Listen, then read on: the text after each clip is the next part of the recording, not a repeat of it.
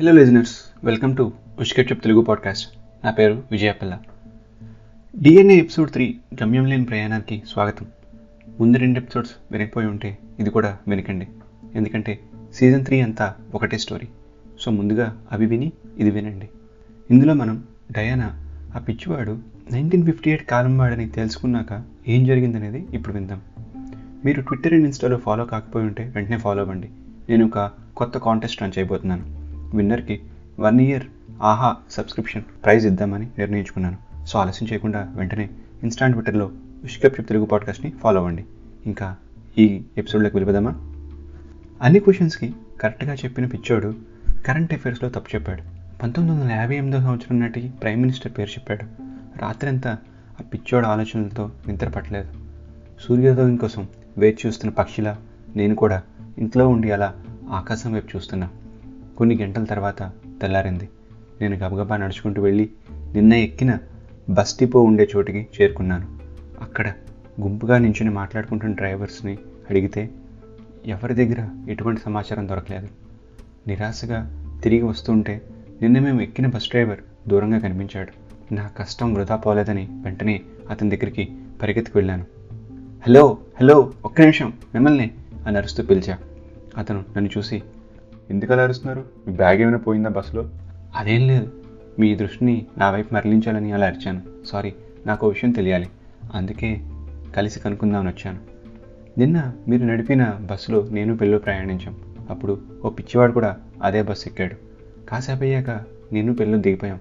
కానీ ఆ పిచ్చివాడు ఇంకా ప్రయాణం కొనసాగించాడు. అతను ఎక్కడి దాకా వెళ్ళాడో మీకు ఏమైనా ఐడియా ఉందా? మీరు ఏమైనా చూసారా? అలా తెలుసుకుందామని వచ్చాను. ఈ ప్రశ్న అడుగుతున్నంతసేపు అతని ముఖ కవలిక చాలా విచిత్రంగా మారింది. అలా చూస్తూనే అతను నాకు సమాధానం ఇచ్చాడు. ఆ పిచ్చోడు బస్ చివరి దాకా ఉన్నాడు. రెడ్ ఫీల్డ్స్ దగ్గర దిగాడు. అక్కడి నుండి నేను వెనక్కి తిరిగి వచ్చాను. అప్పుడు అతనికి బస్సులో లేడు. అతను బస్సు ఎక్కుతూ ఉంటాడు కానీ నేను ఎప్పుడు పట్టించుకోను. ఎందుకంటే ఎవరిని హాని చేయడు. అందుకే అలా వదిలేస్తాను. చాలా సంతోషం మీరు నాకు ఈ విషయాలు చెప్పినందుకు. ఇప్పుడు అక్కడికి వెళ్ళాలంటే ఏ బస్ ఎక్కాలి? అని అడిగాను. కొంచెం వింతగా చూశాడు. అప్పుడు నేను వెళ్ళే బస్సు ఇప్పుడు బయలుదేరుతుంది కానీ చేరడానికి గంట పైన పడుతుంది. అక్కడున్న పదో నెంబర్ బస్సు అయితే పది నిమిషాల్లో బయలుదేరుతుంది కానీ అరగంటలో చేరుతుంది. ఇక మీ ఇష్టం ఏది ఎక్కాలనుకుంటే అది ఎక్కండి. ఏ బస్సు ఎక్కినా మాత్రం టికెట్ ముందే తీసుకోవాలి బస్సులో ఎవరెవరు అని చెప్పి వెళ్ళిపోయాడు. నేను గబగబా వెళ్ళి టికెట్ తీసుకుని పదో నెంబర్ బస్సులో ఎక్కి కూర్చున్నాను. ధైర్యంగా ఇక్కడ దాకా వచ్చాను కానీ అతను నాకు ఏదైనా హాని తలపెడితే నా పరిస్థితి ఏంటి అనే ఆలోచన మొదలైంది. మనకి ఎందుకు ఇదంతా? బస్తీకి వెళ్ళిపోదామని చాలాసార్లు అనుకున్నాను. కానీ బస్సు బయలుదేరడానికి సిద్ధమైంది. సరే అతగాడికి ఇంకేం తెలుసో చూద్దామని నా కోరికతో పాటు బస్సు కూడా ముందుకు సాగింది. రద్దీ తక్కువగా ఉండడం వల్ల అనుకున్న సమయం కన్నా ముందుగానే రెడ్ ఫీల్డ్స్ చేరుకున్నాను. వాతావరణం కూడా కొద్దిగా చల్లగా ఉంది. రోడ్డు రహదారులు అన్నీ కూడా పొగమంచుతో కప్పబడింది. బస్ దిగి అటు ఇటు చూశాక ఇతగాడు ఎక్కడ ఉండొచ్చని నాలో నేను చాలాసార్లు అనుకున్నాను. బస్ దిగిన చోటు నుండి ఈస్ట్ వైపు వెళ్ళడం మొదలుపెట్టాను. అక్కడ పెద్దగా ఎవరు కనిపించడం లేదు. జనాభా కూడా లేదు. చాలా నిర్మానుష్యంగా ఉంది ఆ ప్రాంతం. ప్రతి అర కిలోమీటర్కి రెండు మూడు ఇల్లులు మాత్రమే ఉన్నాయి. ఇతని జాడ ఎక్కడ కనిపించడం లేదు. అలా ముందుకి నడిచి వెళ్ళి చూస్తే ఒక టనల్ కనిపించింది. ఆ టనల్ దాటి ఇంకొంచెం ముందుకు వెళ్తే అక్కడ కేకలు కొంచెం విచిత్రంగా వినిపించాయి. భయపడకుండా ముందుకు వెళ్ళి చూస్తే ఆ పిచ్చోడు అక్కడ కూర్చుని ఆకాశంతో ఏదేదో మాట్లాడుతున్నాడు. అక్కడ పెద్దగా జనాభా లేకపోవడంతో ఇబ్బంది పడలేదు. పొగమంచు ఉండడం వల్ల నేను రోడ్డుకి అవతల వైపు కూర్చుని అతను చేస్తున్న వెహికల్ చాస్లు పిచ్చి మాటలని వింటున్నాను. నేనేమీ మాట్లాడడం లేదు కానీ అతని పరిశీలిస్తున్నాను. ఆకాశంతో ఏదో మాట్లాడుతున్నాడు. అలా కొన్ని గంటలు గడిచాయి. ఈలోగా మధ్యాహ్నం అయింది. పొగమంచు కూడా తగ్గింది. తను దాచుకున్న రొట్టేదో తింటున్నాడు. వెనక్కి తిరిగి చూసి ఒక్కసారిగా ఉలికిపడ్డాడు. అతన్ని చూసి నేను కూడా అలాగే ఉడికిపడి రాయి మీద నుండి కింద పడ్డాను. అతను భయంతో అరవడం మొదలుపెట్టాడు. నాకేం చేయాలో తోచలేదు. నేను నేను హాని చేయను. మామూలుగా వచ్చాను. ఇదిగో వెళ్ళిపోతున్నాను. వెళ్ళిపోతున్నాను అని లేచి నించున్నా. ఇలా అయితే కష్టమని భావించి ఇప్పుడు నీకో ప్రశ్న చెప్పిన వరకు బహుమతి అని అరిచాను. అతను వెంటనే ఊరుకున్నాడు. ఇతనేంటి? పూర్వం ఏదైనా క్విజ్ మాస్టరా అనిపించింది. అతని ప్రవర్తన మారిపోతుంది. అతను నా వైపు చూస్తున్నాడు. త్వరగా ఏదో అడగాలని లేకపోతే మళ్ళీ అరుస్తాడని మన బ్లడ్లో ఉండే పీహెచ్ వాల్యూ ఎంత? అని అడిగాను. అతను టెన్ సెకండ్స్లో సెవెన్ అని చెప్పాడు. నేను నెమ్మదిగా ఆ టనల్ వైపు నడవడం మొదలుపెట్టాను. అటు నుండి ఒక కారు రావడం గమనించి అక్కడే ఆగి అది వెళ్ళిపోయాక కొంచెం వెళ్తున్న చోటుకి వెళ్దామని భావించాను. కార్స్కి ఉన్న లైట్ రిఫ్లెక్షన్ ఆ టనల్ అంతటికీ లైట్ వచ్చింది. ఆ దీపాల కాంతిలో టనల్స్ గోడ మీద చూసేసరికి నా మతిపోయే పని జరిగింది. ఆ మూడు సెకండ్ వెలుతురులో నేను ఆ గోడ మీద ఎన్నో అద్భుతాలు చూశాను.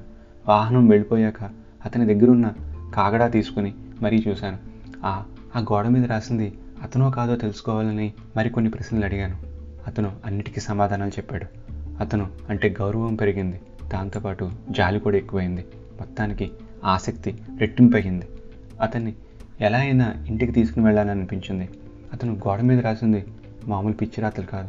ఎందరో శాస్త్రవేత్తలు చేస్తున్న పరిశోధనలకి బైబిల్. డిఎన్ఏ గురించి పరిపూర్ణంగా తెలిసిన మేధావి అతను. అక్కడి నుండి నేను ఒక్కరిని బయలుదేరి ఒక ట్యాక్సీ తీసుకువచ్చి అతన్ని అందులో మా ఇంటికి తీసుకెళ్ళాలని నిశ్చయించుకున్నాను. ట్యాక్సీ తీసుకుని వచ్చాను. అందరి ముందర ఏదో పేరుతో పిలవాలని అతనికి నిక్ అని పేరు పెట్టాను. కారులో ఎక్కడానికి ఒక పథకం ఆలోచించాను. డిఎన్ఏకి సంబంధించిన కొన్ని ప్రశ్నలు అడిగి కారులో కూర్చోబెట్టాను. ఆపితే నిక్ కాల్ చేస్తాడని ప్రశ్నలు అలా అడుగుతూనే ఉన్నాను. డ్రైవర్కి ఇంటి అడ్రస్ ఇచ్చి తీసుకువెళ్ళమని చెప్పాను. దారి పొడుగున డ్రైవర్ మా ఇద్దరిని వింతగా చూడ్డాన్ని నేను గ్రహించాను. ఇంటికి చేరగానే అతను కారు దిగి అటు ఇటు తిరుగుతున్నాడు. ఇంకొన్ని ప్రశ్నలు అడిగి ఇంట్లోనికి తీసుకొచ్చాను. నేను తలుపు గిడి వేసి నిక్కని మరిన్ని ప్రశ్నలు అడుగుతున్నాను. ఏదో పిచ్చిగా అటు ఇటు తిరుగుతూ సమాధానాలు చెప్తున్నాడు. నిక్ అలా ఇల్లు చూస్తూ బాగానే ఉన్నప్పటికీ అకస్మాత్తుగా నా ల్యాబ్ మరియు పుస్తకాలు చూసి ఒక్కసారిగా అరిచి పరిగెత్తుకుంటూ లోపలికి వెళ్ళిపోయాడు. ఇంతలో ఎవరో తలుపు తట్టినట్టు వినిపించి తీసి చూస్తే నన్ను చిన్నప్పటి నుంచి పెంచిన మేరీ వచ్చింది. లోనికి రమ్మంటే నిక్ని చూసి ఈ పిచ్చివాడు ఇక్కడేం చేస్తున్నాడు? ఏమనుకుంటుందో అని నేను తలుపు దగ్గరే ఆమెని నించోబెట్టి మాట్లాడుతున్నాను. అప్పుడు మేరీ ఏంటి అయినా గుర్తుపట్టలేనట్టు అచూపు ఏం చేస్తున్నావు లోపల? ఇల్లంతా మరమ్మతు అయ్యాక చూద్దామని వచ్చాను. అబ్బే ఇంకా మరమ్మతులు పూర్తవలేదు అవగానే నీకు ప్రత్యేకంగా ఆహ్వానిద్దామని అనుకున్నాను అని అబద్ధం చెప్పాను. అదేంటి ఆయన మొన్న పనులన్నీ అయిపోయాయి. ఇప్పుడు హాయిగా ఉంటుందన్నావు.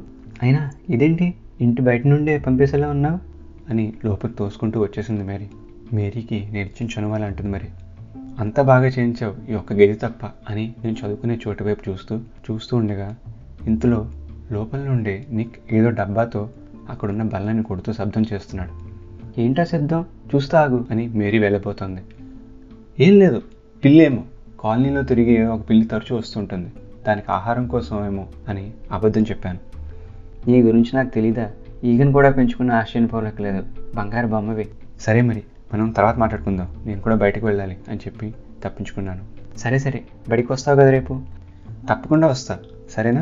నేను స్నానం చేసి బయటకు వెళ్ళాలి అని చెప్పి తలుపు వేయబోతుంటే గట్టిగా అరుస్తూ కేకలు వినిపించాయి. నేను వెంటనే తలుపు వేసేసాను మేరీకి అవి వినిపించా లేదో నాకు ఇంకా తెలియదు మేరీ వెళ్ళిపోయాక నేను గదిలోకి వెళ్ళి చూశాను. అతను అక్కడ ఉన్న పిల్లల పుస్తకాలు చూసి నవ్వుకుంటూ అరుస్తూ కూర్చున్నాడు. నిక్ని మళ్ళీ మామూలు మనిషి చేయాలనుకున్న ఆశ నాలో మొదలైంది.